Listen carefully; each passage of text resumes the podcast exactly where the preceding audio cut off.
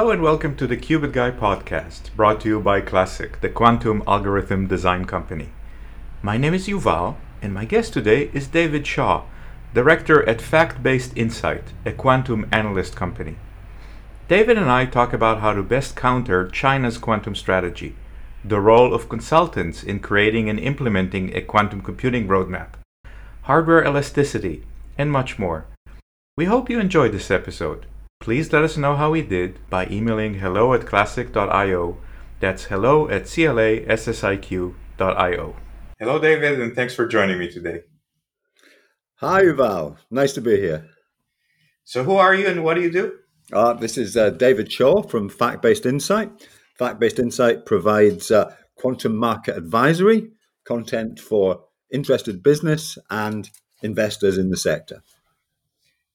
I saw uh, a couple weeks ago that you published a really comprehensive report about sort of what I would call the state of quantum.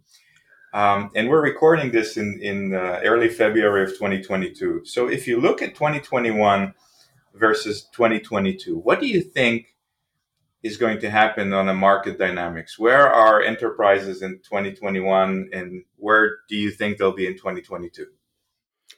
I think I think it's been a, a great transition for the sector. The the awareness of quantum technology and quantum computing in particular, uh, with uh, large interested potential adopters, has uh, really moved forward, and I think it.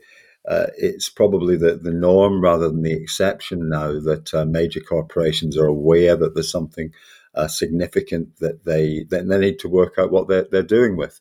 I think that's a big development. And sometimes we think about the world in three categories. People who are quantum curious maybe they heard about quantum maybe they read about it in, in you know in the bbc uh, reports or, or wall street journal. Then there are people who have maybe started setting up small quantum teams to explore. And then of course there are people who are deeply engaged in quantum and have larger teams and are closer to moving into production. Where do you think the bulk of the market is on the first quantum curious or on so dipping their toes in the water or fully committed? Uh, I, I must say, while we clearly when we when we all go to conferences or, or join conferences online these days, uh, you know, we hear that the players that have started to dip their, their, their feet in the water. Uh, but uh, I suspect that the bulk of organizations out there, they're still at the quantum curious stage. Uh, I think there's a lot of uh, a lot of people out there that have maybe looked at their own their own careers and thought, well, actually, is this something that I can learn more about because it's going to be part of building out, you know, my own personal growth journey, and clearly they're then wanting to to go along with that in their their own organizations. I, I do think it's noticeable when I when I look at, at, at which of the engagement activities uh, that have been a success so far for players in the market. There's often a very strong educational uh, con- component of that. In terms of you know what uh, you know IBM's great success with uh, uh, IBM Q a big element that we didn't really, strictly speaking, need to have access to real quantum devices on the cloud, real and small quantum devices on the cloud, to all start, you know, learning how to how to do some quantum programming. Uh, but it, it, it, was really a, a key uh, a key point of uh, traction uh, that got a, a, lot of people interested in, in, in giving this a go, and I think it's been a big success uh, for IBM. And, and owning that educational space, I think, has set them up with a very nice uh, momentum around, you know, their view of what a quantum software framework looks like. I think it's very interesting to look at, at, at D-Wave's rather a contrasting approach, which played to its own unique position and unique strengths. It, it, being a small organization, it deliberately looked to a strategy which pulled in early end users to drive user-led trials, and I think that was that's been really instrumental in in in, in alerting a, a, you know a wide population of, potential business users to the whole notion that that you can start to think about business problems in a different way, and that when you get bright people doing that, it, uh, it, it, generates very interesting results, and they're not always you know, make what you expect, but uh, drives business benefit in a more more more general general sense. I think it's interesting. You, you see, uh, you know, some of the you know the current uh, uh, initiatives that uh, that have, have come out of the sector, and there's some very interesting variations on on this on this approach. You've got people that are perhaps have more of a, a quantum internet uh, view of the world. Uh, deliberately launching tools which uh, can help people learn about that way of thinking things. I think QuTech are very actively. I think it's a very interesting strategy to try to get a, a quite a different view of the, the future of the market across. Very interesting also to see, uh, you know, what you would have considered a very specialist quantum software shop, quantum control, highly specialized activity, but it spots that it's got an opportunity to roll out an educational tool, Black Opal, which I, I, I have really been very impressed with, and, and think it could have uh, a really great wide application. I think it's a great starting point for people that haven't come across quantum concepts, uh, but really want to get their, their head around those basics before they tackle something more substantive like uh, a Qiskit tutorial. So let's assume I was a CIO of uh, large financial institutions. I'm curious about quantum. I want to get started. I had my people go through a couple of courses or online education. Maybe I've even identified uh, a couple of candidate use cases where I would like to compare quantum performance with classical performance. Then I think I get to a fork in the road, which is the consulting versus internal development. What do you see happening and what would you recommend to customers? Is it build your own expertise internally, or is it turn it over to a consultant?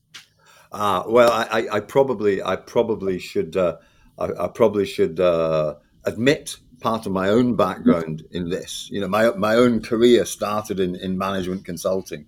I was for many years a, a consultant with uh, what was then Andersen Consulting, now Accenture, and then many years with uh, A.T. Kearney, uh, um, a strategy oriented management consulting house. Uh, and the the thing that, that I'd, I'd reflect on, I have a lot of sympathy with the way uh, consultants can add value to an organization overall.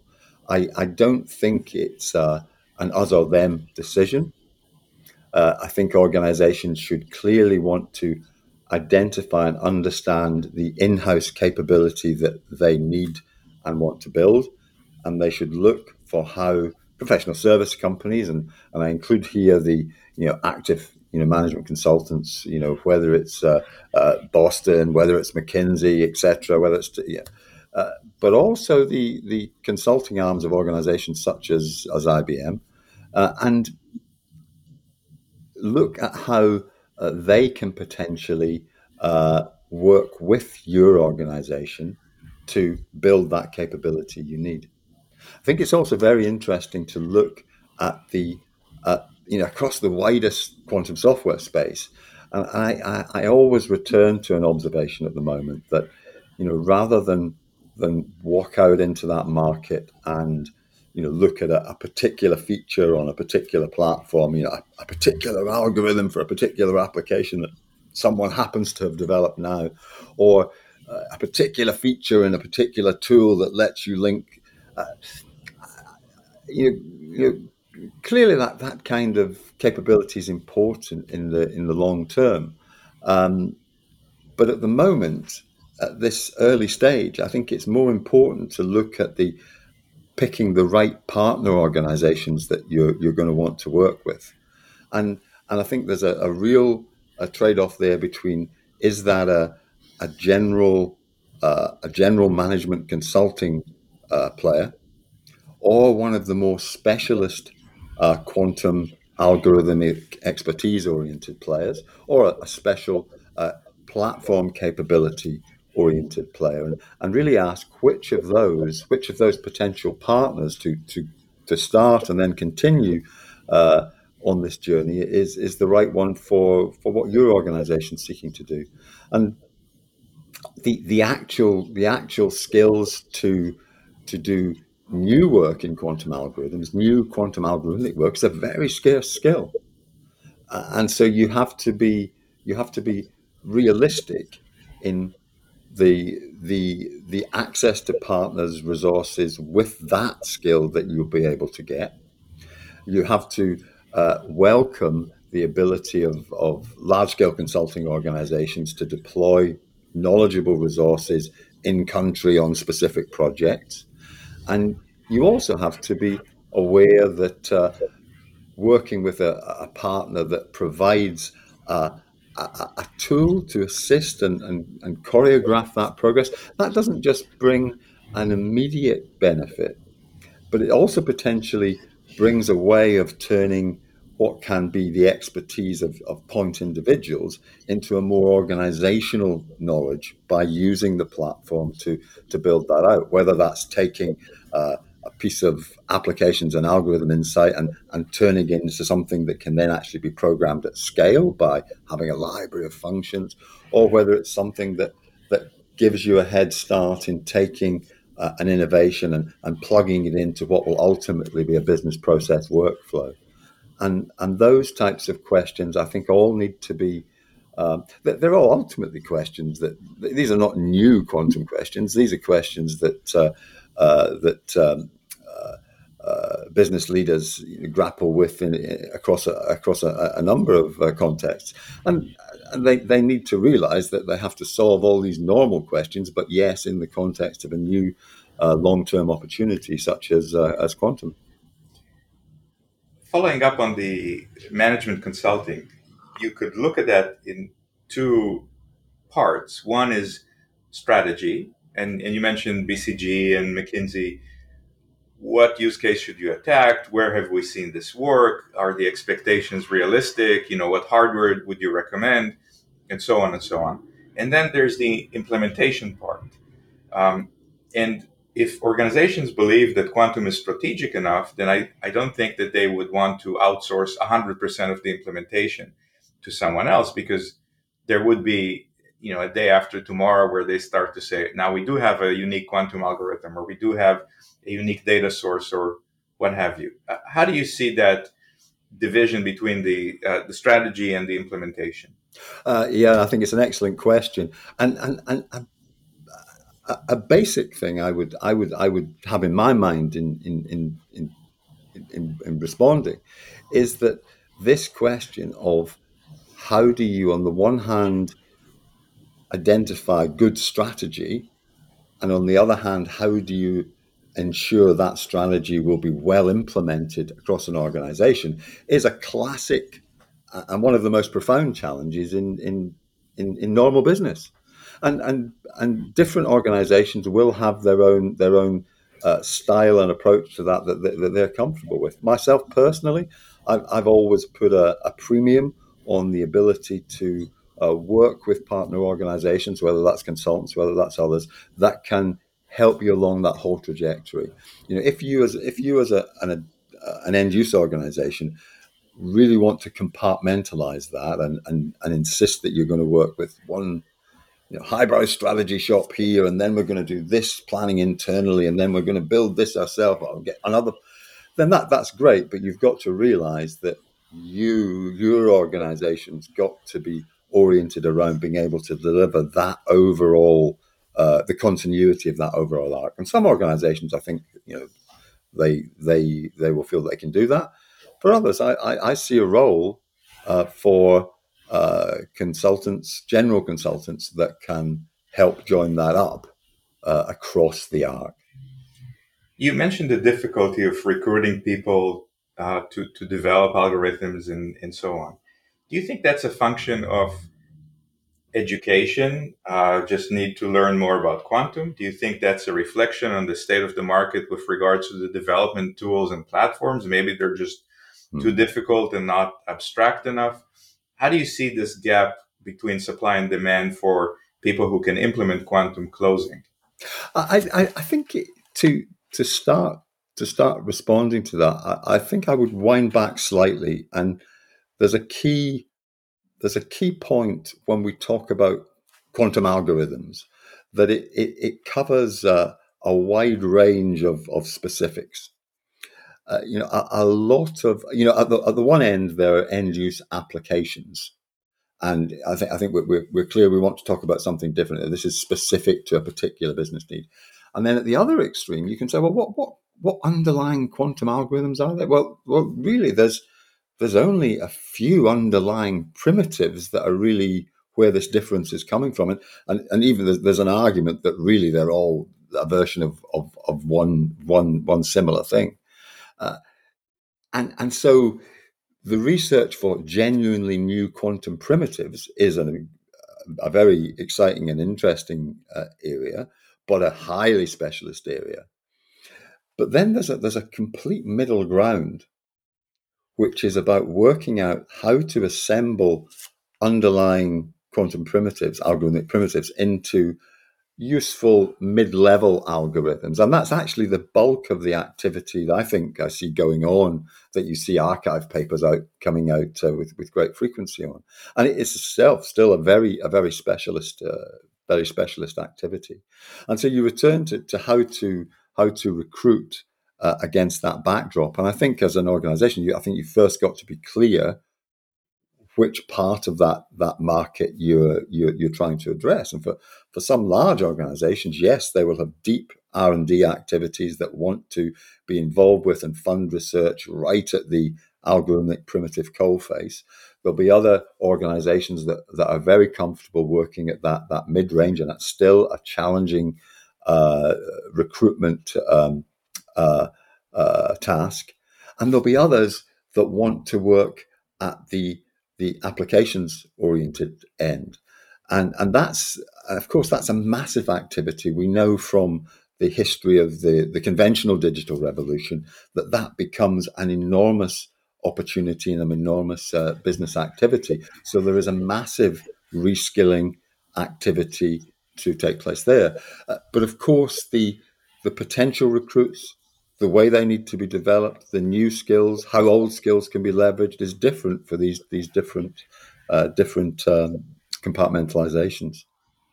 I wanted to ask you about the execution of the program. So first, is it safe to say that the majority of um, quantum programs that will be executed in the near term will be on the cloud as opposed to um, you know truly on premise?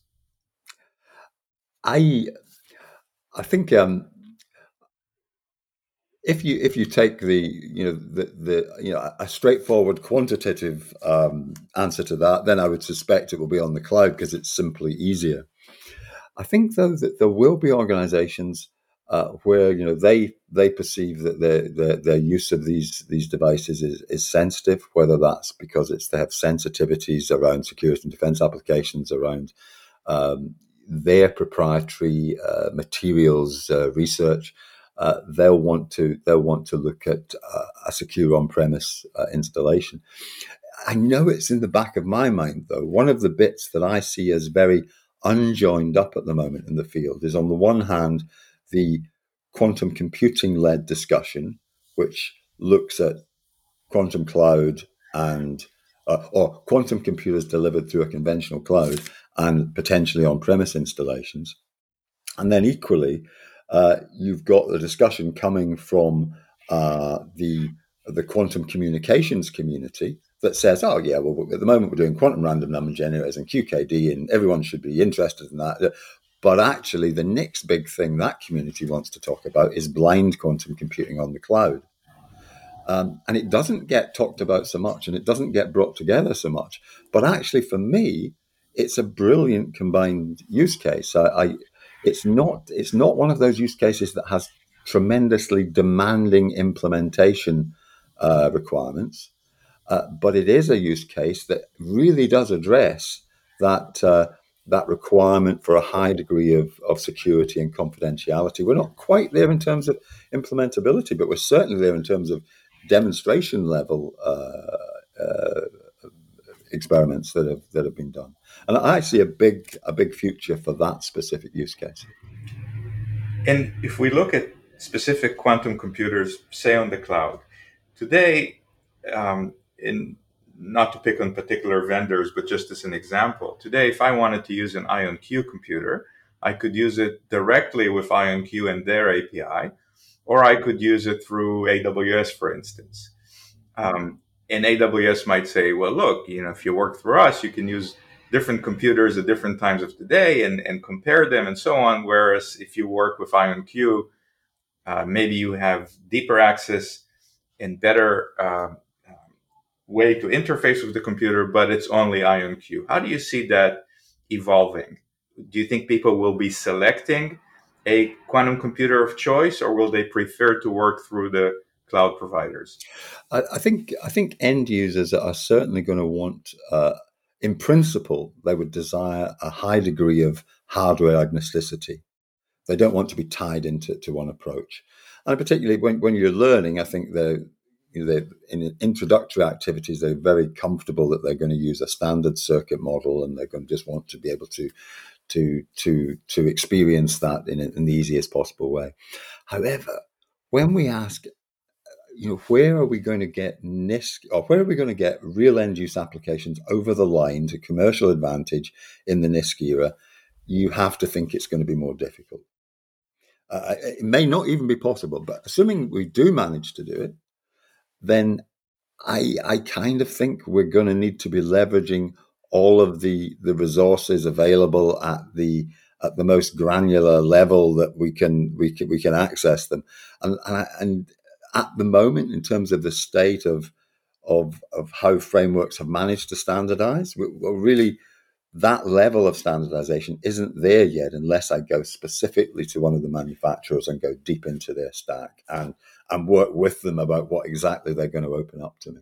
Now, initiatives like uh, OpenQASM 3.0, it's it's really trying to it's trying to extend that. It's trying to push that standardization to to a lower level, and that may change the dynamic. I mean, I think you can see why IBM are, are keen to be part of that. You you can see why uh, other platform oriented uh, service providers such as uh, you know AWS Braket are, are going to want to support them uh, on that that journey as well. And you can see that in terms of the collaboration and that standard. But in terms of where we're at, I, I kind of think to get a gate model machine over the line, you're going to have to work closely uh, at a low level at the moment.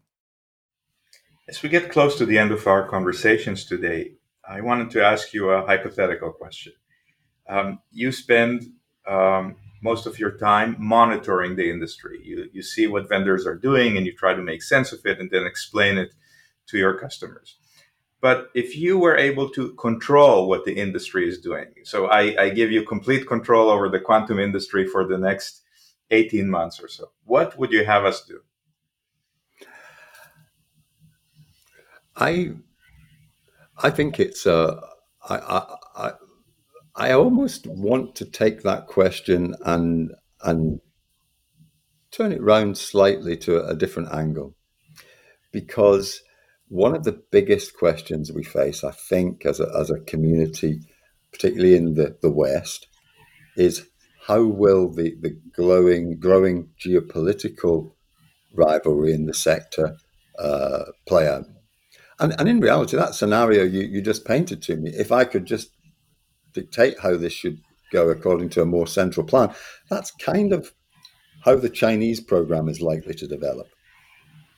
It has that advantage it's a part of the part of the system. You know, China's deliberately leveraged long-term technological foresight to command a, uh, to develop a commanding place, for example, in solar panels or in batteries, and clearly seeking to do the same in, in a series of quantum technologies.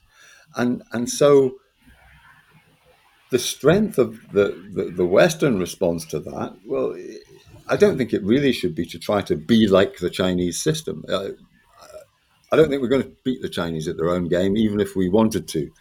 Uh, but the question is, how can we develop the right patterns of collaboration across the the sectors, uh, whether that's uh, in uh, the rest of Asia, in Europe, in the EU versus wider Europe, in uh, North America. How can we get the right patterns of collaboration that play to our strengths, but also capture the benefits of uh, the traditional benefits of, of our market economies, which is that we don't try to dictate everything from the center and that we allow uh, a variety of approaches to be explored on their own merits. And ultimately, the market and uh, uh, that wider ecosystem selects what deserves to win. And so, really, for me, that's the that's the challenge for the next eighteen months. How can we recapture the strengths of um, of our economic system to drive the industry forward? So, for the record, you turned down the opportunity to be the quantum emperor, uh, and that's that's fine. Uh, David, this has been fascinating. How can people get in touch with you to learn more about your work? Yeah, please come to uh, factbasedinsight.com or look me up on LinkedIn. Very good. Thank you so much for joining me today. Thank you.